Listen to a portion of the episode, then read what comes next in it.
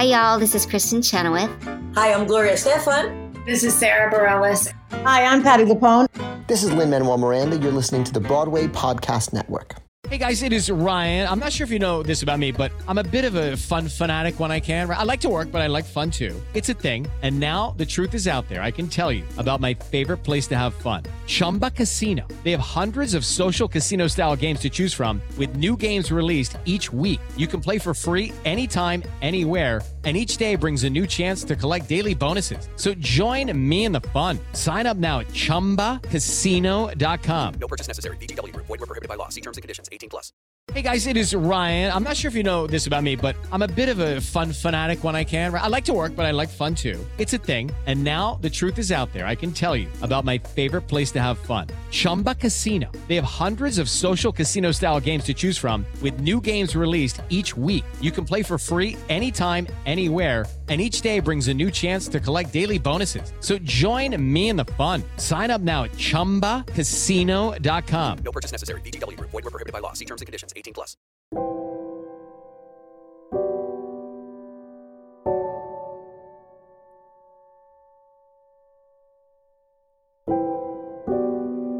And the one that like really tore me up was, of course, that they closed the theaters. This is composer Conor Mitchell. Like I couldn't actually believe that happened. in, in you mean in the restoration period? yeah, it during the plagues. I thought, oh well, this is ridiculous. This is obviously an urban legend, but you know, clearly they did. When they closed them here, it was, you know, it that was the big seismic thing for me when everything shut down, and the link to that great plague. And I thought, oh God, here we go again. Oppressed with many calamities, and languishing to death under the burden of a long and, for aught we know, an everlasting restraint. We, the comedians, tragedians, and actors of all sorts and sizes, to you, great Phoebus, and you, sacred sisters, the sole patronesses of our distressed calling, do we in all humility present this, our humble and lamentable complaint, by whose intercession to those powers who confined us to silence, we hope to be restored to our pristine honour and employment.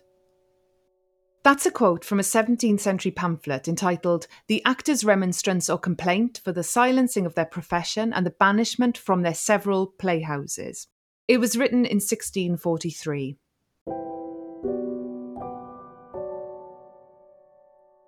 The actors and playwrights of the 16th and 17th century were extremely familiar with unpredictable outbreaks of plague and the enforced closure of their theatres.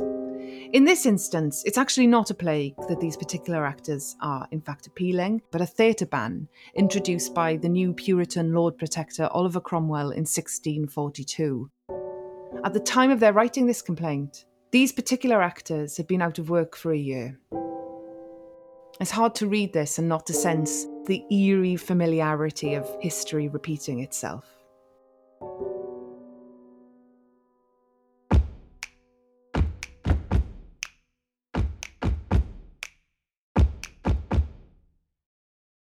This is Ghost Shows, a series produced by Freelancers Make Theatre Work and Curtain Call.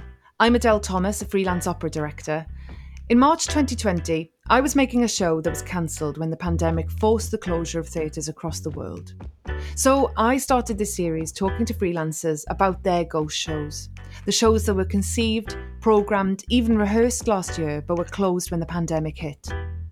And increasingly, I found myself talking about the ghost year that we have all lived through our very own plague year. This is the final episode in the series. I had hoped this episode would be a document of our glorious restoration, but instead we find ourselves in a very similar situation to these 17th century actors. We're still waiting for our pristine honour and employment to be restored. 2021 had felt like a beacon of hope, and the new year promised the restart we were all waiting for.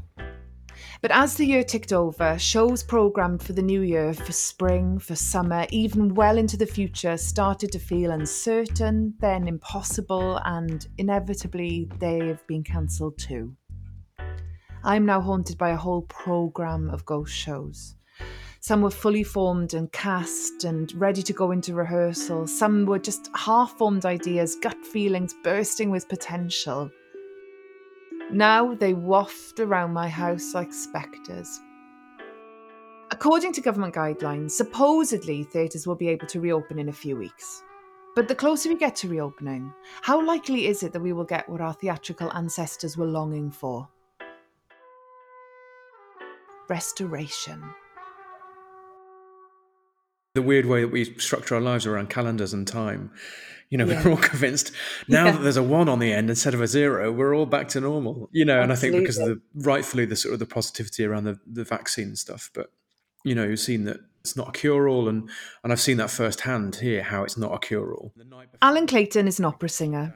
He's actually a tenor. He's speaking to me from Madrid, where he's rehearsing a new production of Benjamin Britten's opera Peter Grimes. As long as I've been singing since the age of about eight, nine, ten, I've Mm. been singing music by Benjamin Britten, the composer, arguably the best British opera of the last however many years. But certainly at the time of its, of its composition in, in 1945, it was the best opera since Dido and Aeneas in, Yeah. Mm. in the 18th century, so or, or 17th century.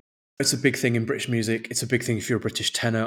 Allan was making his role debut as the eponymous lead. following on from uh, Peter Pears, who was Britten's partner and who sung all the sort of lead tenor roles in his operas. Yeah. So it's yeah, it's, it just sort of stands out as a big thing in, in my career, and and I love the music. The music is absolutely wicked. In March last year, Allan had been in tech rehearsal at the Royal Opera House working on a new production of Jenůfa by the Czech composer Janacek. It was the first time I'd done a Czech opera, so I was you know singing in in a completely new language for the first time, and I'd never sung a Janacek in, in opera before. So Oh, wow. a lot of the prep was trying to sound not. Uh, trying to sound as, as natural as possible in a language I don't speak or understand. And then, along with the rest of the cast and crew, Allan found out via social media that the show wasn't going ahead. The day after I found out we, we were closing um, last March, I woke up the next morning with with most of a bottle of Laphroaig next to me and, and realised this was not a sustainable way to continue in the next few months. No, I wasn't productive at all. People were asking me to do some online things and mm. take part in some some singing some songs stuff like that and even mm. projects that I normally I would I'd be so gutted that I didn't have the time for or that I would be desperate to to do. Yeah. I was just said I'm really sorry I've got no no energy or, or will to do it at the moment. And I think a lot of that was to do with not having had a break in a long time, but also there was an unhealthy sort of vibe underneath, which was more to do with the plug being pulled from my from my life, and and not and I'm certainly not someone who for whom singing is is my life or anything, but it, I guess you know because of who I am and, and the the way I've grown up, it's it's sort of it has become a massive part of my personality and my existence. So it's it was like you know it was like losing three limbs. So, after a long year, 2021 came into view and Allan was preparing to go into rehearsal for Peter Grimes. It was shaping up to be a major new production, directed by the legendary Deborah Warner and featuring a predominantly British cast.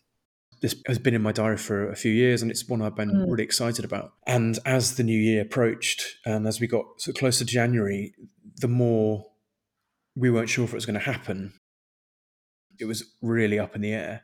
So that added to the sense of, well, if that goes, then F it all. I'm giving it all up. Yeah.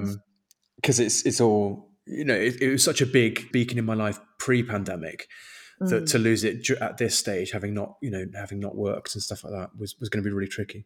So I found, I found, I think that was part of being in the hole was, was, um, was having even more uncertainty hanging over what I was doing.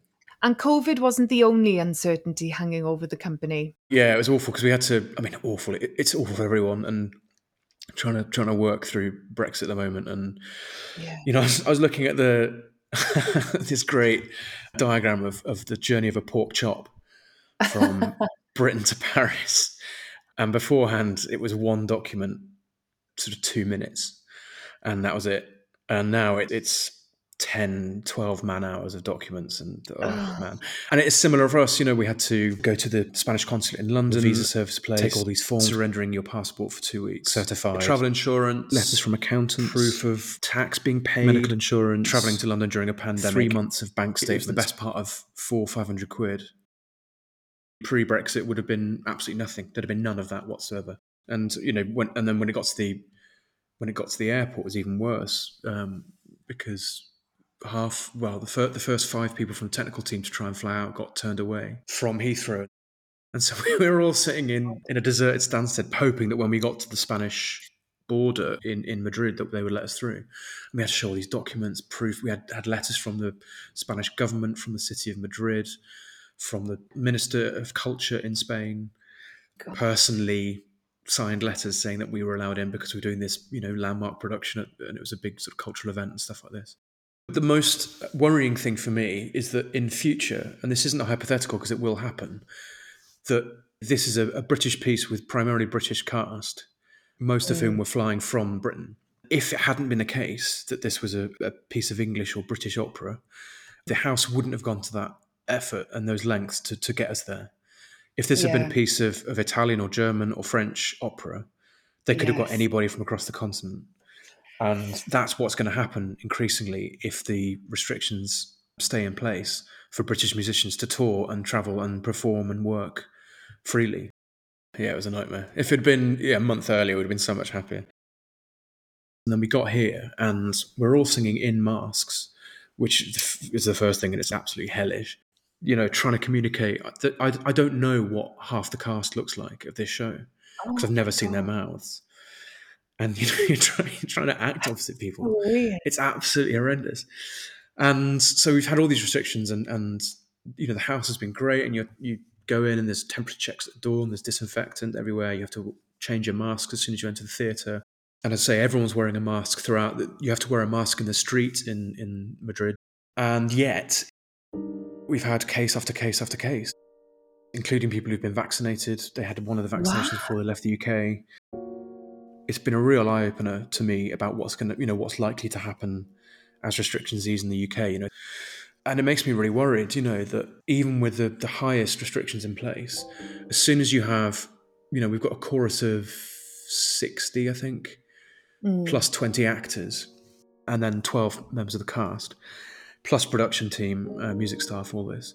I think the main problem is that as soon as you've got large amounts of people going home and mixing with their normal, you know, their family and their normal routine, then COVID runs rampant, regardless of, of uh, vaccination.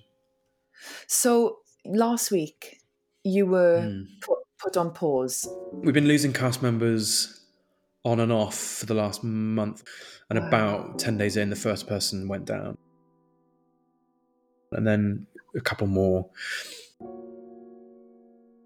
And so we've now had half the cast. So six of 12, I think, have had have had it or have got it. The problem we've got is that there were no understudies.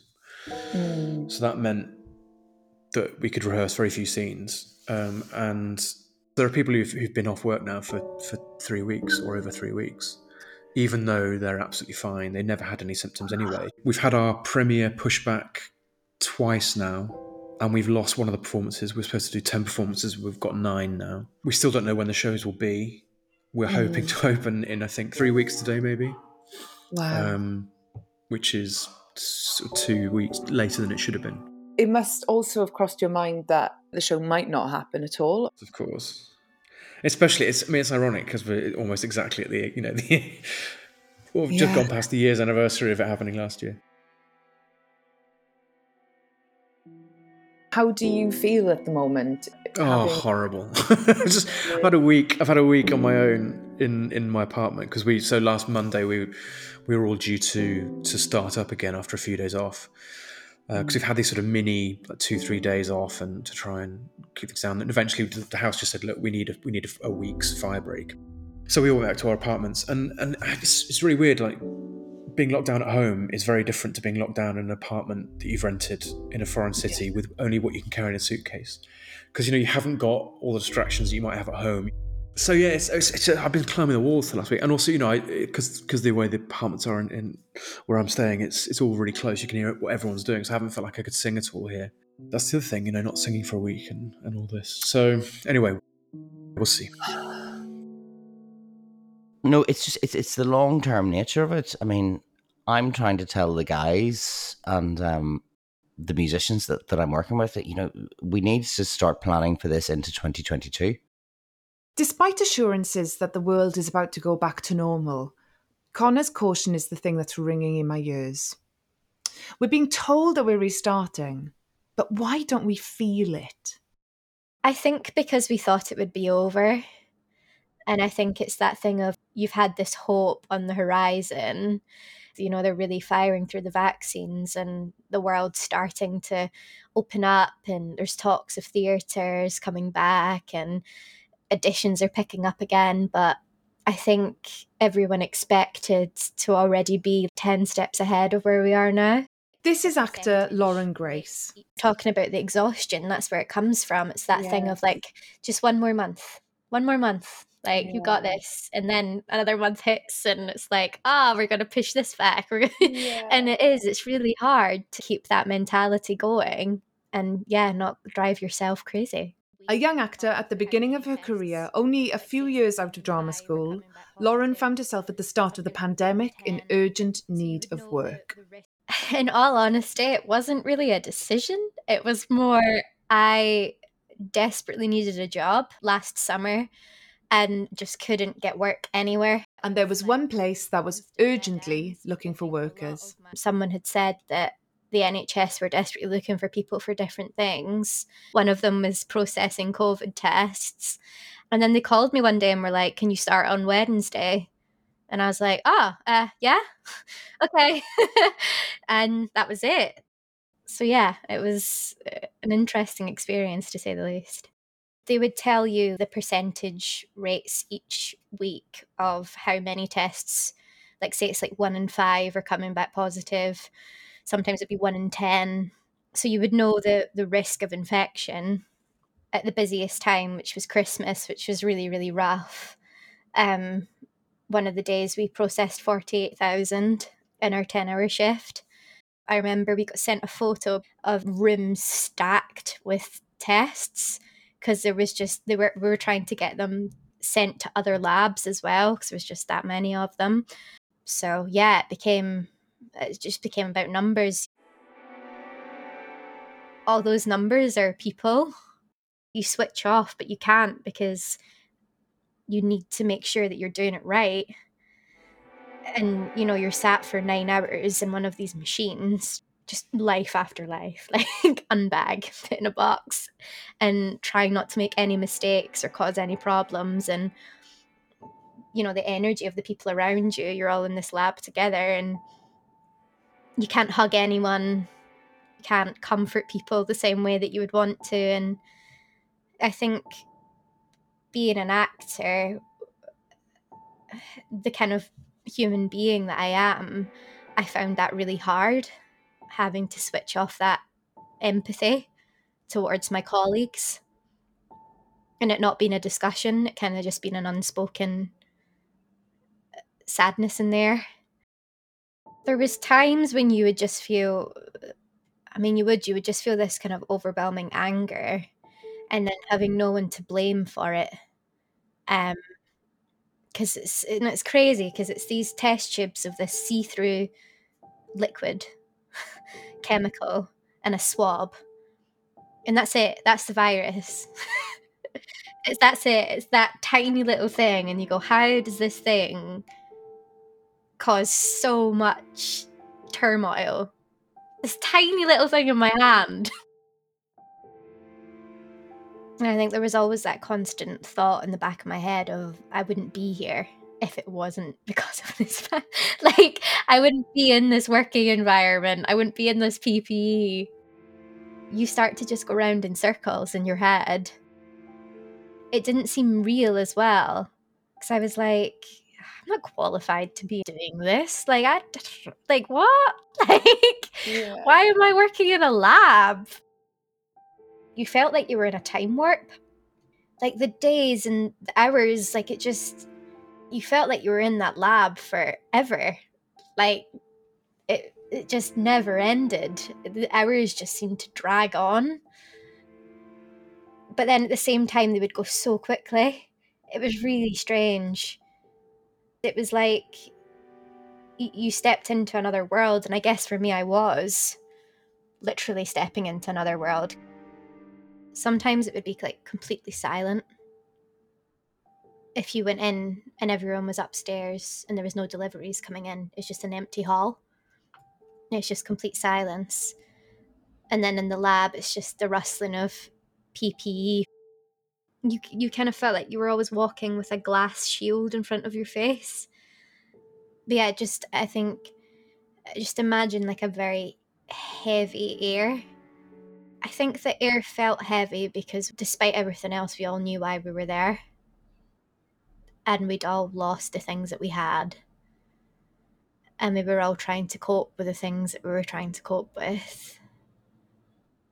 Um, yeah.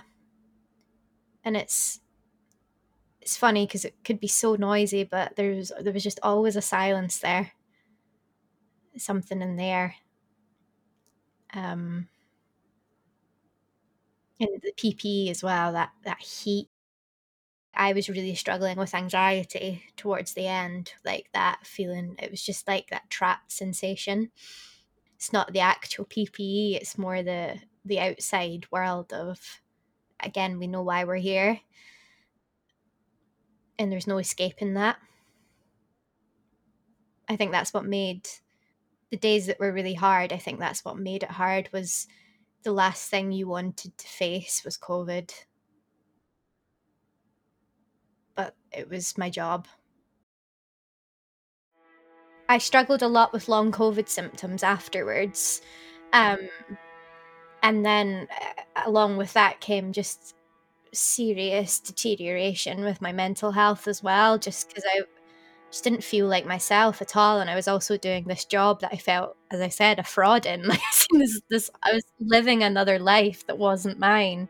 It was starkly striking that Lauren's colleagues all had one thing in common. The people that I was working with, you know, they're they're trained just recent graduates from like law degrees or economics some have come from labouring backgrounds. The one thing that connected them all was that they were really young. The majority of the people in there are definitely under the age of 25, all in a similar situation. They've graduated in the midst of uh, lockdown and there's nowhere for them to go. It's never not felt apocalyptic either it's the thing we've watched in films for years. It's it's a reality, and I think that's the hardest part to get your head around. I, I don't know about you, but it's almost like I'm I'm almost scared to like go out in the world again.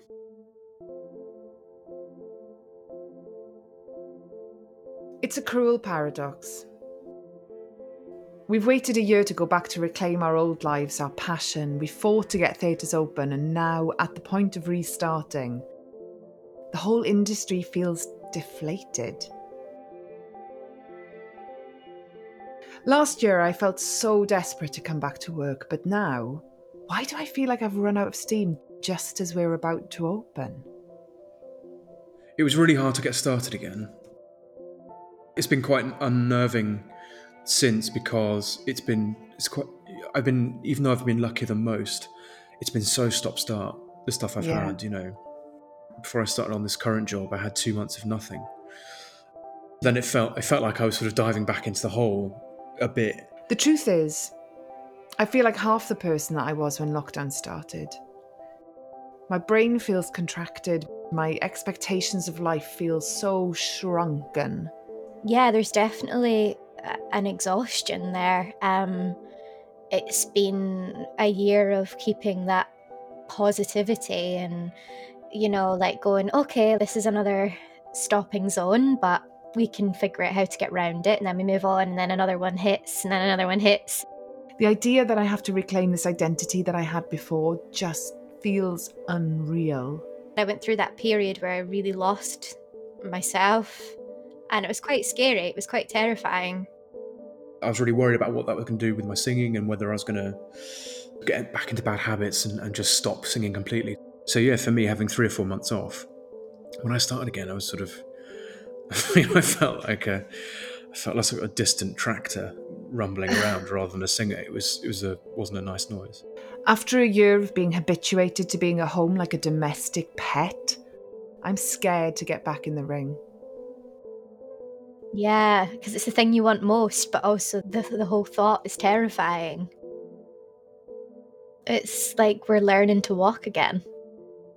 And uh, the whole time I've been curious to know how we're going to come back. This is director Clint Dyer. The idea that we're, you know, yeah, I just want to go back to normal. It's like, really? You think we can go back to normal?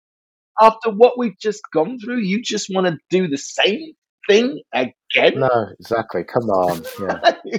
I mean, how how how would he be able to countenance that? I mean, that's just incredible. Um, and yeah, you know, w- the the saddest truth is we we might do.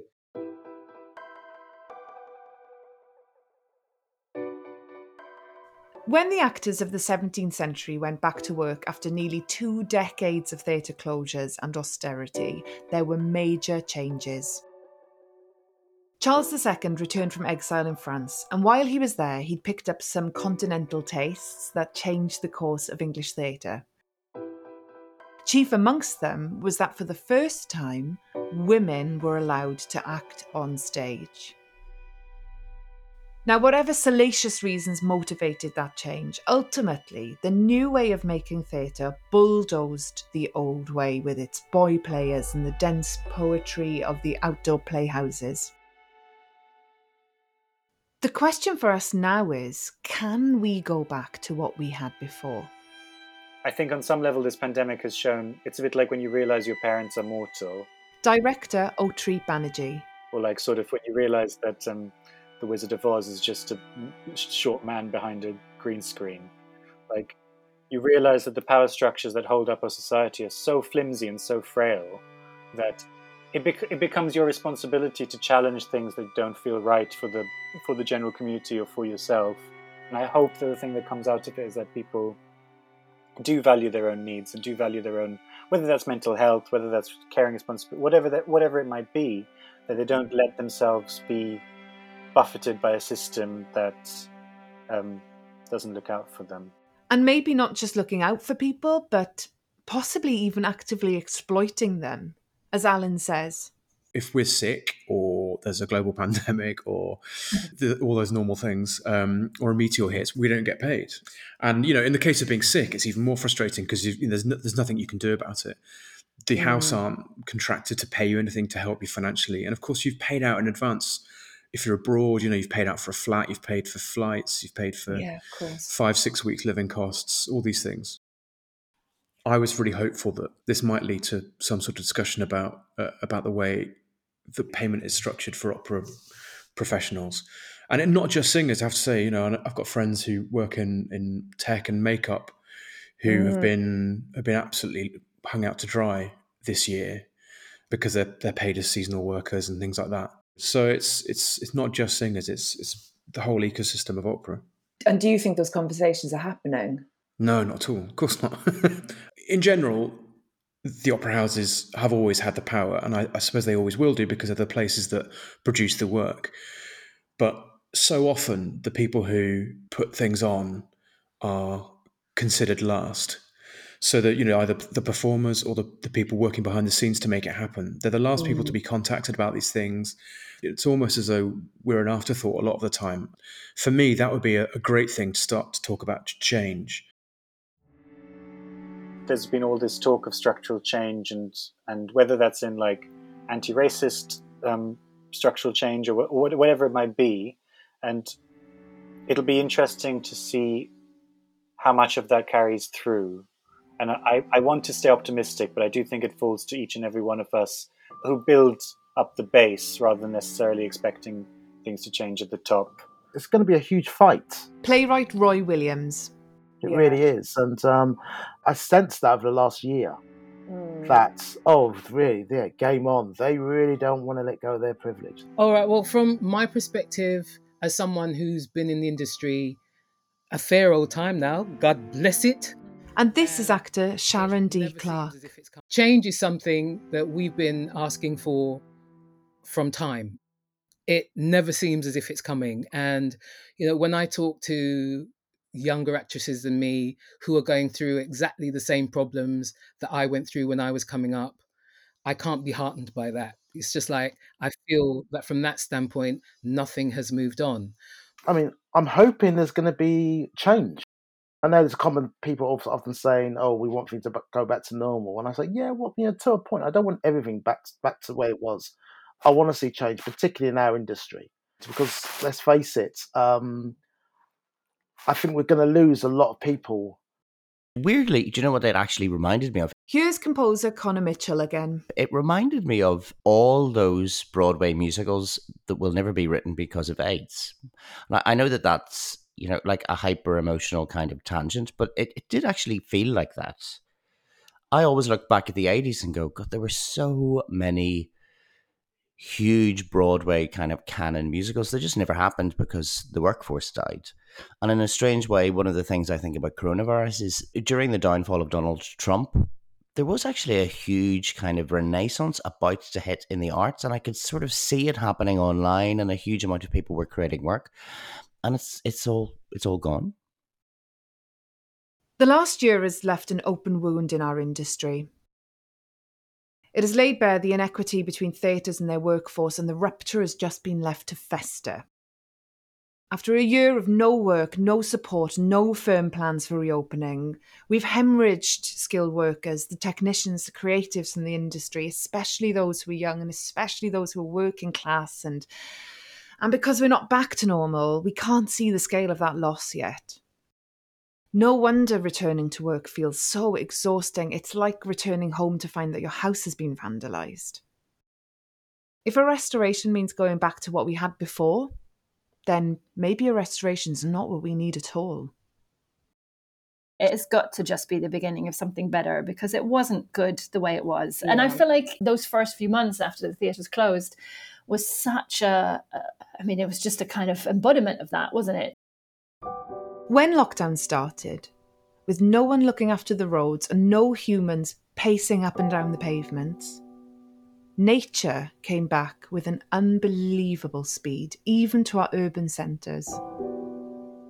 The ground started cracking open as delicate green shoots pushed through the concrete.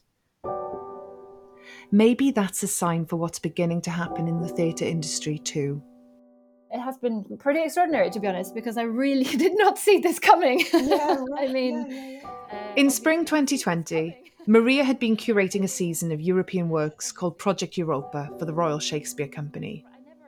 The whole program was cancelled in its entirety when lockdown started. And i think in those first few months i, I would say uh, mm. after the show the season was cancelled there's no sense of being able to save any of it or like taking anything from it because the thing that it was supposed to be it won't be. And so you kind you need to grieve like you need to grieve that. Yeah. you need to say goodbye to that and that's really painful. And that would have been one version of the story you know that would have been one version of the narrative. But actually knowing what i know now and having gone through this whole year it was as it turned out it was a comma I started trying to uh, see if I could uh, construct a sort of international co production structure to, to keep the shows alive. And I think because of the extremity of the situation, I was able to have conversations with people that I might not otherwise yes. have been able to have. And while I was having those chats, it was summer and things were things were changing, and I, I realized that actually I had always thought that, that I would be making international work. Watching the industry really struggle with the structure yeah. that we have created yeah, yeah, uh, with big organizations and uh, freelancers existing sort of at the periphery, fighting for the crumbs. I realized that what I really should be doing was setting up a company and taking on these shows and producing them myself. And so that's what I that's what I did. and so I set up a company called Project Europa at the end of last year. And that's been completely brilliant. It's been a really fantastic process of, of creativity. Foolishly, I had never realized how much you know how much of an act of creation it is to do something like that. I kind Yeah. of thought the act of creation is what happens in the rehearsal room. That's where we make stuff. That's where the art happens.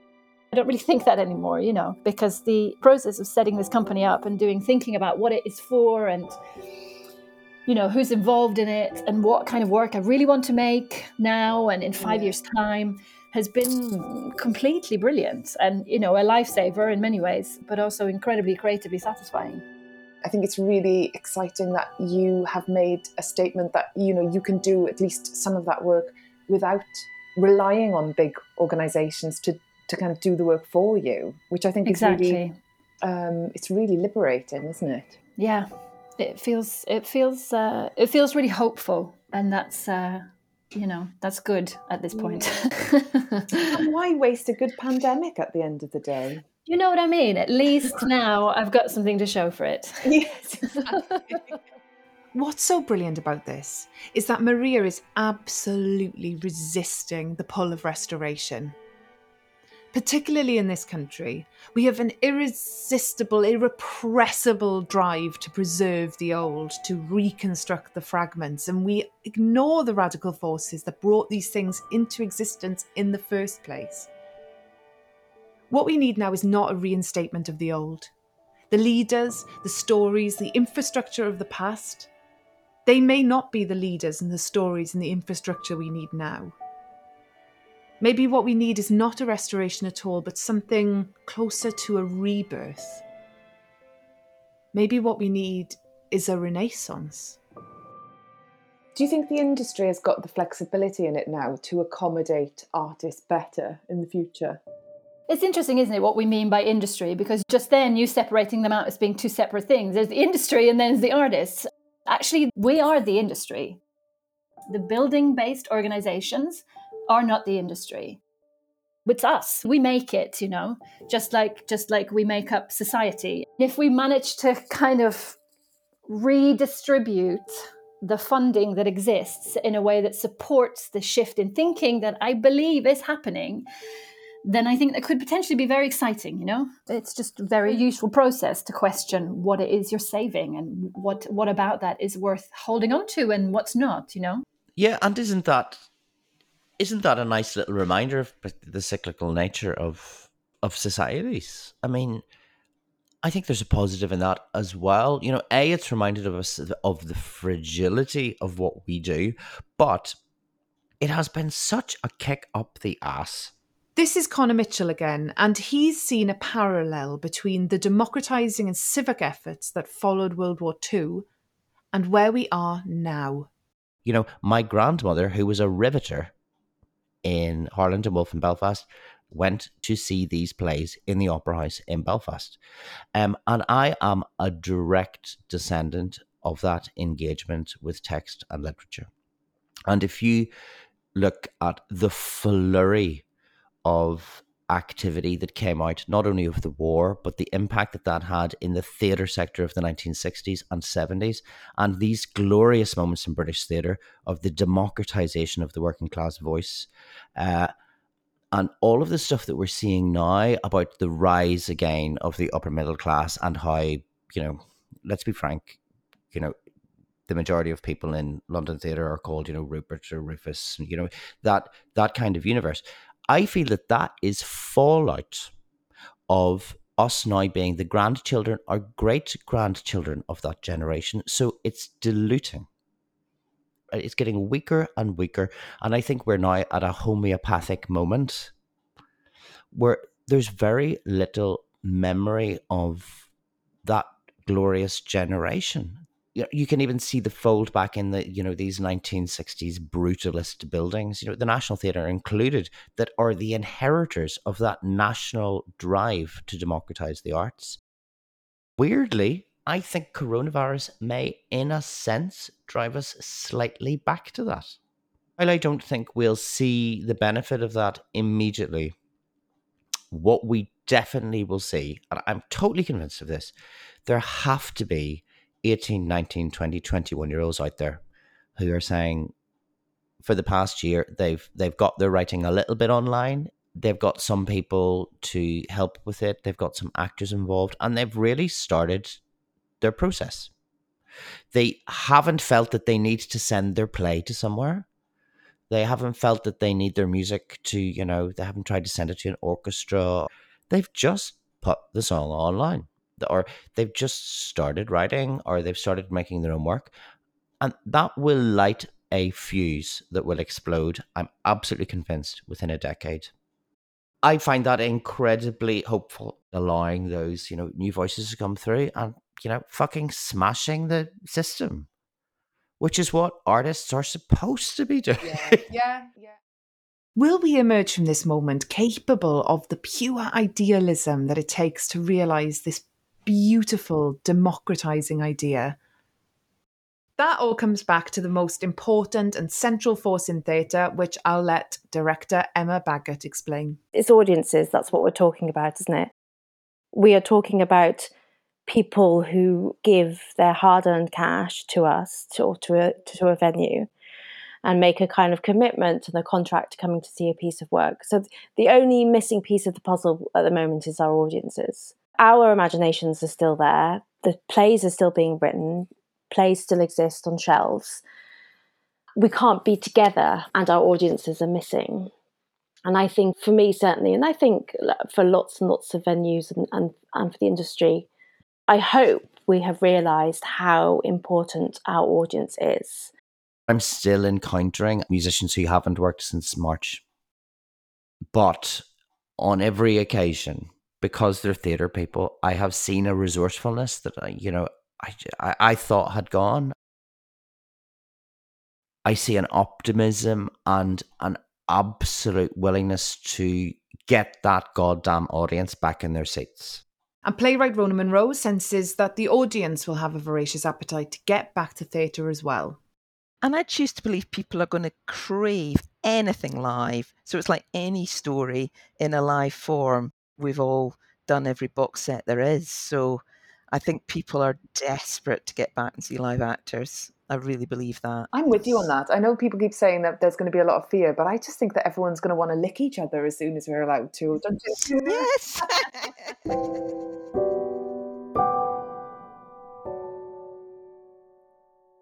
A study by University College London showed that when audiences sit together to watch a piece of theatre, their heartbeats sync up.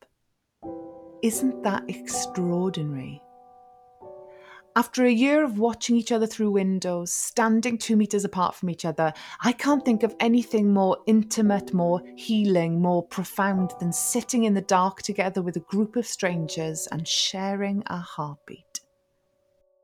It's a bit of a therapy session. Like it's really interesting looking back on it. Because I'm like, wow, that was that was just a big time in all of our lives. That was it really was. It was that shift of a new normality, and even now it still doesn't feel that normal, but at least now it feels routine. Here's Atri Banerjee again, and he's talking with actor Ruby Mae Martinwood. I think my perspective has has changed. Before, you know, I did value the process of our work, as in like the auditions, the the work you do behind the scenes, the character development, the the train journeys, all of that sort of stuff. I did value it, but I, I did live for that 10% of the thrill, the thrill of that performance, you know, that, that end goal. Um, and I think this year has definitely made me realize how important the idea that, you know, the journey is the journey is your life. The journey is all you have. Right now is literally all you have the future and the past is complete storytelling. As much as this year has been so hard, and especially I know a lot of people have struggled financially and also with their mental health, I think in a very odd way, this year I think I actually really, really needed. And for my head, I think it's actually been one of the, the best years of my life. I don't know why. I keep saying this to people and they keep going, You've lost your marbles. Um, but I, I think it's given me time to live more presently, I suppose, and try not to focus on things that may or may not come in the future because you don't know what's going to happen.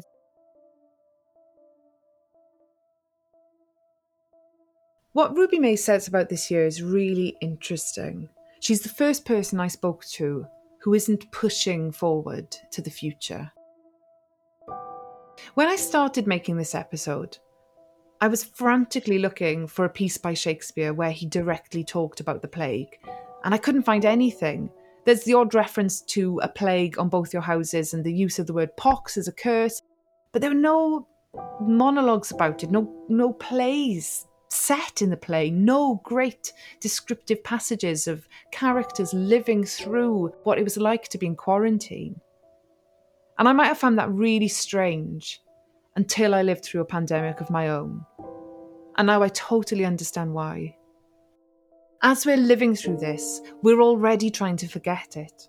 We're so fixated on lamenting the past and getting back to normal that we're not truly present in the chrysalis state that we find ourselves in, in which our bones are dissolving and our DNA is changing. Right now, it feels deeply strange that one day we will have moved on and all of this will have been utterly forgotten. So maybe a rebirth is not quite enough somehow. Maybe a rebirth doesn't adequately describe where we go next. Because how can we be reborn if maybe what we're going through is a far deeper, more radical change? I'm now starting to see a flourish of creativity that uh, has come about with that. And so when we know what that new world is, and once we deal with how fragile production is, we'll be okay. So, when I first reached out to Conor, I was planning on talking to him about an opera that he'd been composing when the pandemic hit. But instead, I found myself getting sucked into the story of another of Conor's shows, a show that actually opened in Belfast way before the pandemic, called Abomination it was supposed to go to the South Bank Centre, and it was this glorious like moment that we had this this amazing thing that we thought was you know we were going to take this out there, and it just all vanished.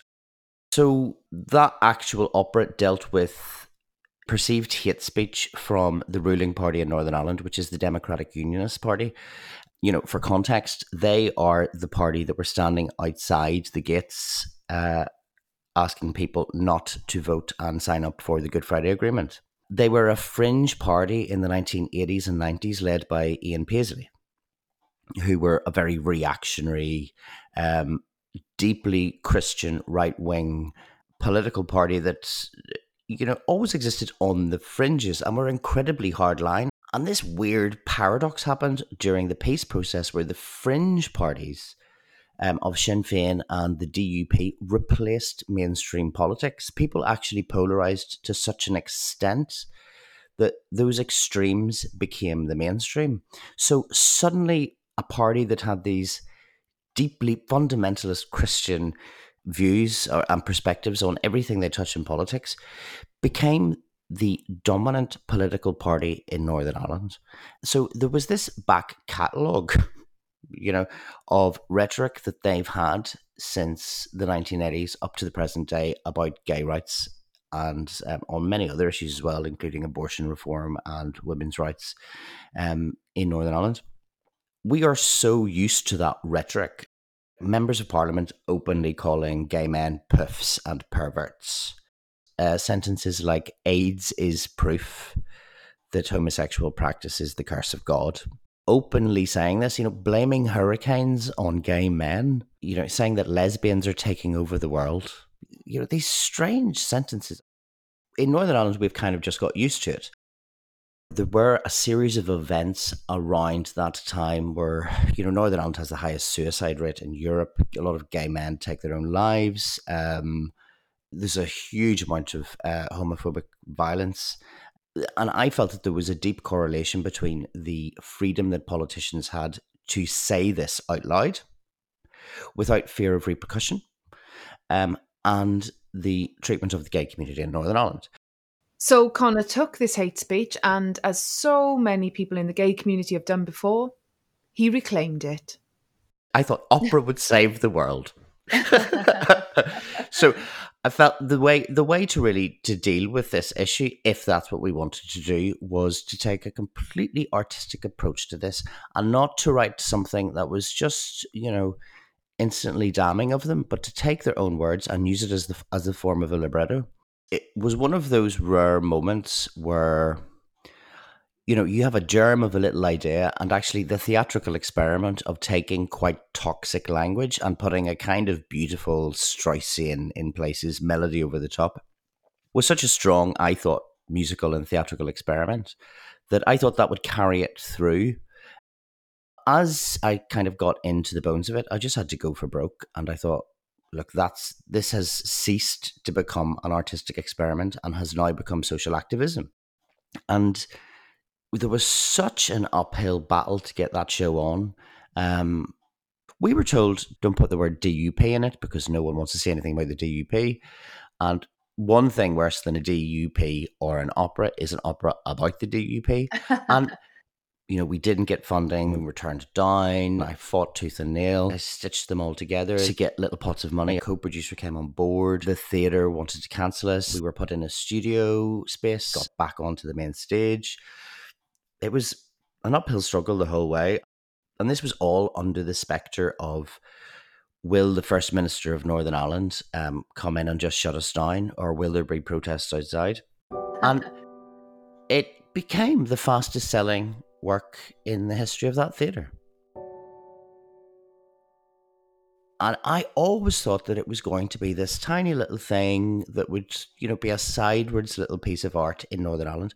And it took on this huge life.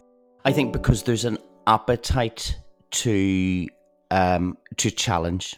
I'm not a great fan of ornamentalism in art, uh, and I think when art is on point and is really engaged with the society that pays for it, then it has a greater shot of succeeding. And that work to me was very, very much of its society and was a subsidized work paid for by that society. And I felt that that society was itching to make its voice heard on these rights. When we created it, the the emotion was just tangible in the room. And as we were in rehearsal, gay marriage was enforced in Northern Ireland, and it, like it was literally enforced by Stormont. So we had this piece of work, and we had the attention of the wider markets, you know, from Dublin, and from London, and from Edinburgh, and the world was ours to move forward with it. And I was actually, you know, going to meetings all over the place, you know, trying to cobble together you know what our next move is, and felt like a rock star. You know, suddenly I was in conversations with Gillian Moore at the South Bank Centre, feeling like a proper composer for the first time in my life. As I was, you know, running around South Bank Centre and stuff like that, it was like a movie. People were literally walking at double speed through the streets with their mobile phone, saying sentences like, leave the city. This was all a matter of days before national lockdown. And I just noticed people having frantic conversations on their telephones, walking very, very quickly through the streets. And everyone kept saying, oh, they're talking about a three week pause, a three week pause. And I just remember thinking, no, this is considerably more serious. And as I was having the meetings and I was looking around, measuring up stages and stuff, I, I just, I just felt that this wasn't going to happen. And I had to internally process the whole time how am I going to go back to this bunch of singers, actors, and the orchestra and tell them that they have this beautiful little moment in their hand and they're going to have to let it go?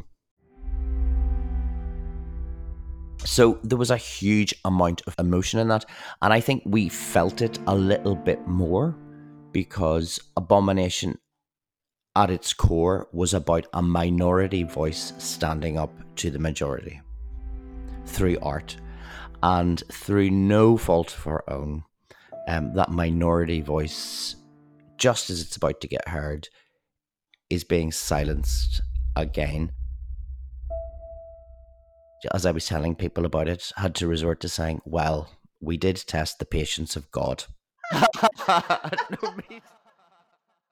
I would have assumed that the loss of this show would leave Conor a broken man.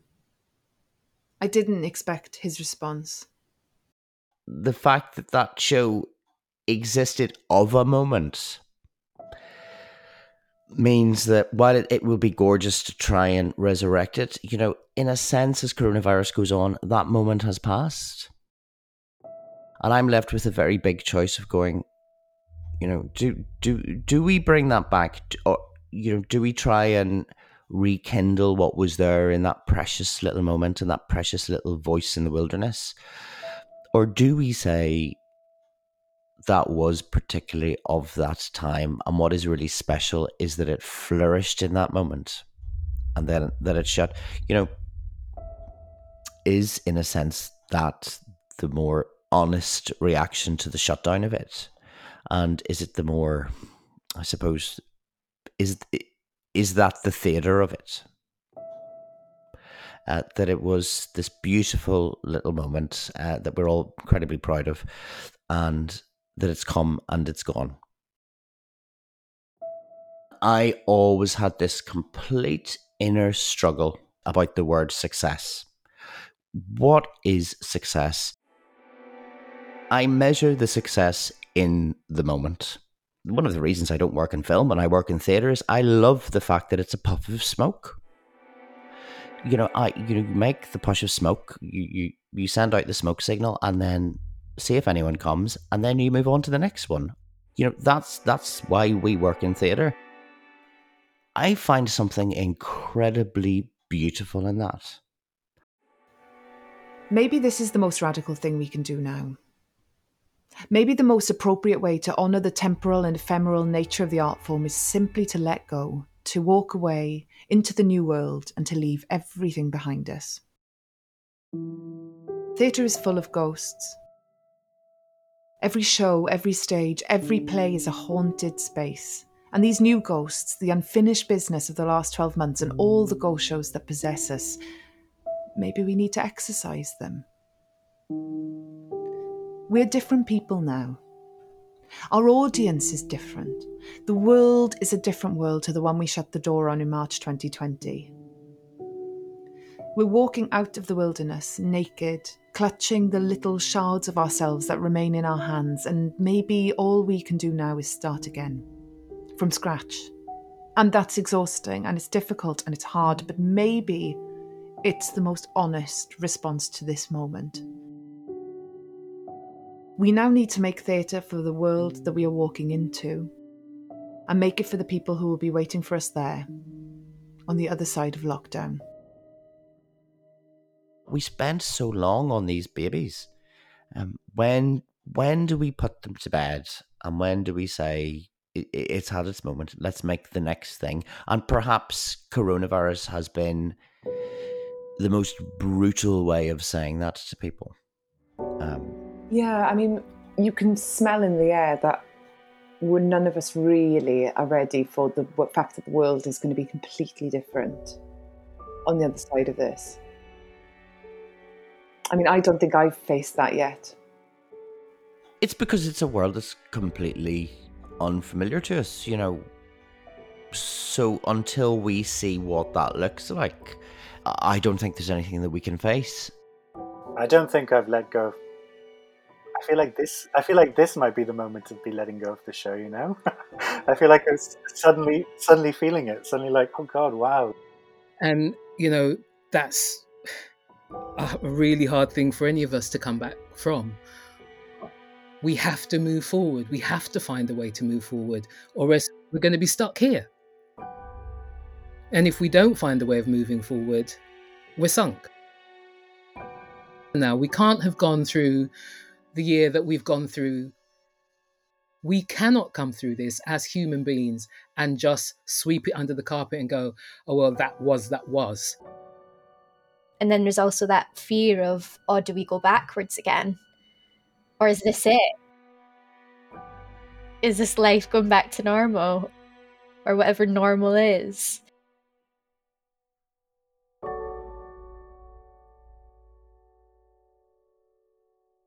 But before we let go and walk off into the future, I really hope you'll forgive me if I take one final trip to a parallel universe. All right, Lee, are you ready to see a ghost? Yeah, I think so. Feels weird.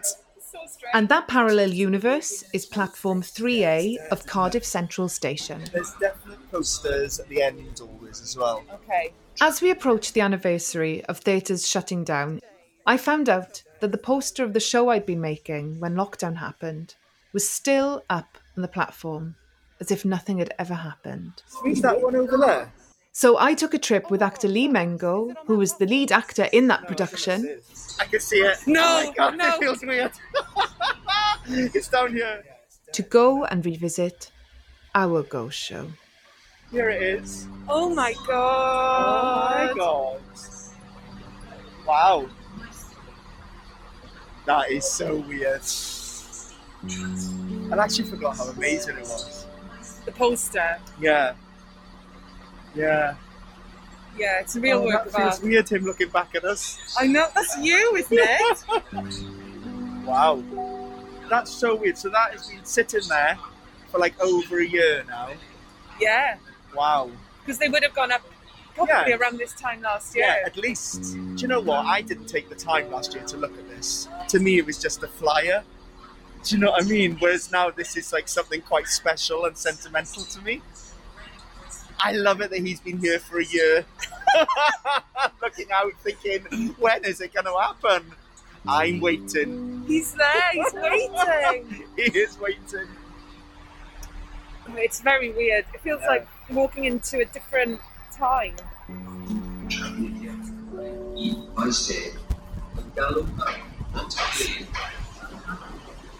Does it bring back any memories about the show, making the show, or the time, like, like the days when we realised that this wasn't going to happen? Yeah, definitely. It, I have such weird feelings about the show because it was such an incredible creative process, and not just the rehearsal process for the months before, Yeah. wasn't it? You know, and then and then it just stopped, and it was that feeling of I think we knew it wasn't going to go on within a couple of weeks. Yeah. we just never never really knew. So learning to let go of it was a really strange experience. Yeah, I haven't let go of it either because I don't want to let go completely. yeah, But it brings back so many memories. Weirdly, it, the, the day that we knew it was going to stop really sticks out. I remember saying to one of the other actors, Matt Bulgo, I was like, now I know what it feels like to be like what those musicians felt like on the Titanic when it was going down and they kept playing. yeah, yeah, yeah, Because yeah, yeah. that day everyone was like we all sort of knew sort of knew it was going to happen and I remember there was me. There was about four or five of us trying to work out a costume change. Yes, that's right. And it was a quick costume change, and I remember us not quite getting it right. Yeah. And I, I it was just we were going over it and over it. And this is like an hour before it was pulled, you know. Yeah. And we were like, let's do it again, let's do it again, let's do it again. Everyone was going for it, Yeah. you know. And I think that's why even then that pause, that shock of when Lorne said it's stopping was just like, yeah, we know, we know. Maybe if there'd been some sort of anger or friction or it had been pulled for political reasons or budget reasons, it might have been kind of weirdly easier to say goodbye, but because it was the right thing to do, Yeah. it always felt like, I don't know, I always felt a bit like I never quite got, I don't know, I never quite got the narrative right somehow, Mm. which again I think contributes to the lack of closure. Yeah. Oh yeah, it does. It does feel like that though, doesn't it? It feels like there's like tentacles still out there. They've never. That's what I said, and I, I keep coming back to it. But just I, those images I have of the clothes, Yeah. the costumes, these pieces of wearable art, Yeah. just hanging somewhere. Yeah. You know, we've got six goat costumes somewhere, just just hanging, waiting to come on, gathering dust somewhere, and you know. Because I've got no idea whether the show's back or not. Because that's the truth as well, isn't That's it? It may never come back. It may never come back.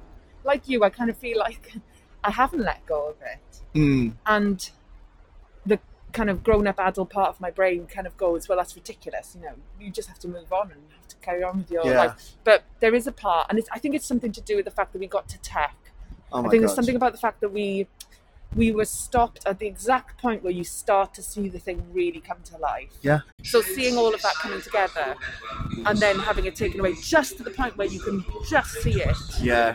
That Yeah. that is the thing that's so um, difficult to let go of, I think, isn't it?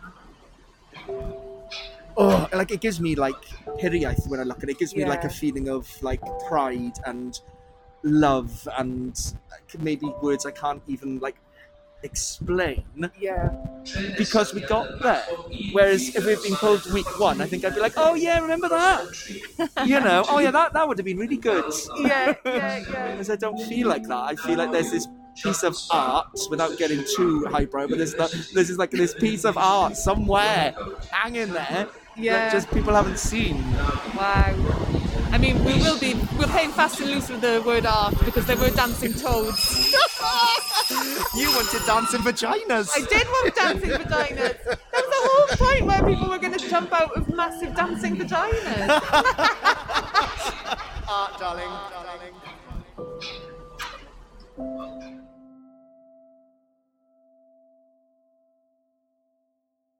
Hiraeth is a really precious word in the Welsh language. It's one of those magical and untranslatable words whose meaning is felt rather than understood. It's commonly used to mean a longing for home, and in particular, a longing for Wales when you're away from home. But really, it also means a yearning, a loving homesickness, a feeling of deep, resonant nostalgia for something or somewhere, maybe even somewhere you've never been, maybe somewhere that never existed. I think that what we all feel right now is hiraeth for all the work, all the art, for the year we lost, for the parallel lives we never lived, the moments that we could feel in our hearts but that disappeared into the ether. Is this a dormant volcano that's going to erupt? You know, Yeah. Does it, feel, does it feel full of potential, or does it feel like No, it does feel full of potential. It feels like the show feels to me in that it's hanging somewhere, ah. waiting to come out of the like the wardrobe and be worn. You know, which is almost like this poster. It feels like it's just hanging there waiting, and it'll come round again. I wonder what that feeling would have been like on the last night when you're a performer or when you're making something. It's very much about being in the moment, and we don't know where those moments would have built to and led to. I think I know. I, in my head, I feel like it would where I know it would have got, but we just never know. We'll never know.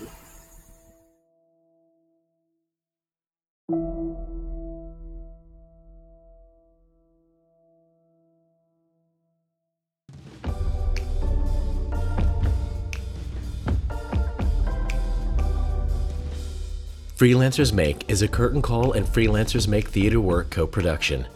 Today's episode is part of a series, Ghost Shows, produced by Curtain Call and presented by Adele Thomas. Written by Adele Thomas and Freddie Crossley. Sound engineered by John Schwab. Music by Freddie Crossley. Support for this episode and original concept for the Freelancers Make podcast from Sally Beck Whitman. Transcription by Kelsey Acton. Special thanks for this episode goes out to Athena Stevens. Freelancers Make Theatre Work is a community for the 200,000 self employed theatre makers in the UK.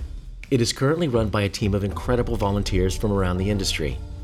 Follow us at Freelancers Make Theatre Work and follow the Curtain Call podcast for more episodes in the series of Ghost Shows. Thank you for listening.